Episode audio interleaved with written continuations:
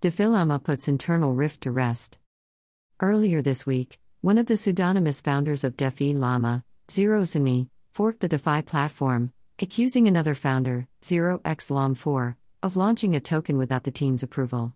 Later, the DefiLlama team apologized for confusing its users and clarified that there is no Llama themed token in the making. Microsoft's new wallet?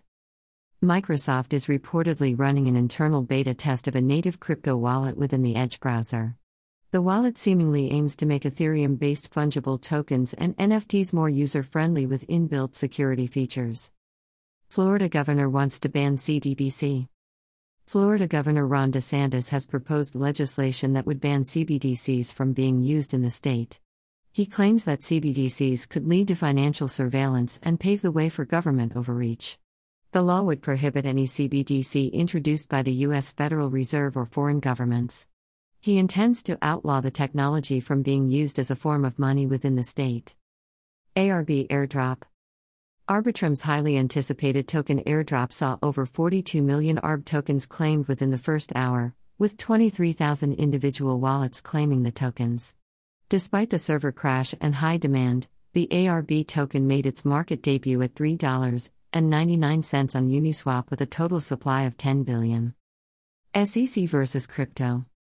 The US SEC issued a Wells notice to Coinbase, indicating that the regulator is considering formal charges against the firm's staking service, Coinbase Earn, and Coinbase Wallet. Meanwhile, it has charged Tron founder Justin Sun over the unregistered offer and sale of two crypto asset securities. It has accused him of wash trading as well. FTX Defunct crypto exchange FTX has filed a lawsuit against the liquidators of its Bahamas entity.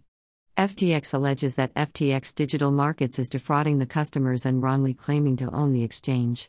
Meanwhile, emails obtained by the watchdog group Protect the Public's Trust show that FTX sought to build a relationship with the FDIC. It had also arranged a meeting between the two in a bid to curry favor with the regulator prior to FTX's collapse. Kwon arrested? Terraform Labs founder Do Kwon has been arrested and charged with forgery in Montenegro. He is due in court for extradition proceedings, following the collapse of the stablecoin Terra USD. Federal prosecutors in New York also charged Kwon with fraud on Thursday, hours after his arrest. JP Morgan Blockchain Pilot JP Morgan has gained approval for a pilot program to act as an international settlement bank in India's International Financial Center, Gift City. Through blockchain based bank accounts, JP Morgan will enable 24 7 settlement for foreign currency accounts with other Gift City banks. The payments will be processed using a distributed ledger within JP Morgan's ecosystem. Bitcoin defies broader market turmoil. The premier cryptocurrency, Bitcoin, seems to be holding up well against the general market sentiment. Bitcoin catapulted past $28,000 for the first time since June and gained an impressive 37.8% over last week.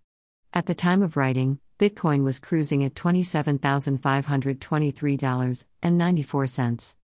Carbon Marketplace Air, Carbon Exchange, ACX, and StoneX Group will partner on a U.S. carbon marketplace, which will be added to the StoneX platform. The collaboration is promising as it could add corporates using StoneX for commodities trading as potential customers for the platform. ACX would bring voluntary carbon credits and scores of blockchain based tokenized carbon assets to the marketplace. ARK sells and buys Coinbase shares. Cathie Wood's ARK Invest sold 160,887 Coinbase shares worth over $13.5 million from its ARK FinTech Innovation ETF earlier this week. However, two days later, ARK Innovation ETF added 230,599 Coinbase shares, while ARK Next Generation Internet ETF added 38,329 shares, totaling $17.8 million. Web3 Shorts Sotheby's oddly satisfying NFT auction was lackluster, as 60% of the NFTs sold below estimates, while the top work, Anima's Eternity, was sold for a paltry $54,600. Defunct Swerve Finance is still in the middle of a governance attack that started last week, where an exploiter is attempting to steal $1.3 million in stablecoins. A blockchain researcher claims to have uncovered the identity of the attacker. Bitcoin ATM maker General Bytes shut down its cloud service after a hacker uncovered a security vulnerability that allowed them to read and decrypt API keys. MetaMask has teamed up with MoonPay in Nigeria to enable Nigerians to buy crypto tokens directly from their MetaMask wallets. MetaMask has introduced support for EIP 4361, enabling users to use their Ethereum wallet for third party authentication.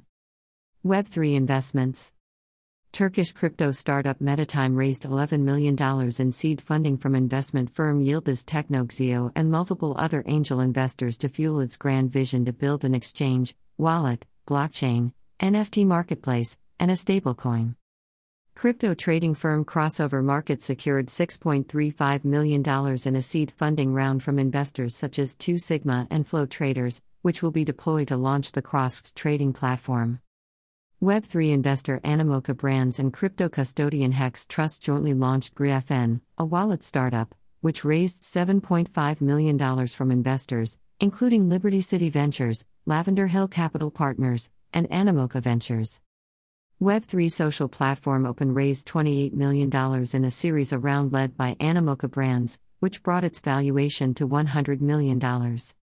AMM Aura secured $17 million from investors, including Vivian Court and Bit Digital, to overcome the difficulties faced after the FTX collapse.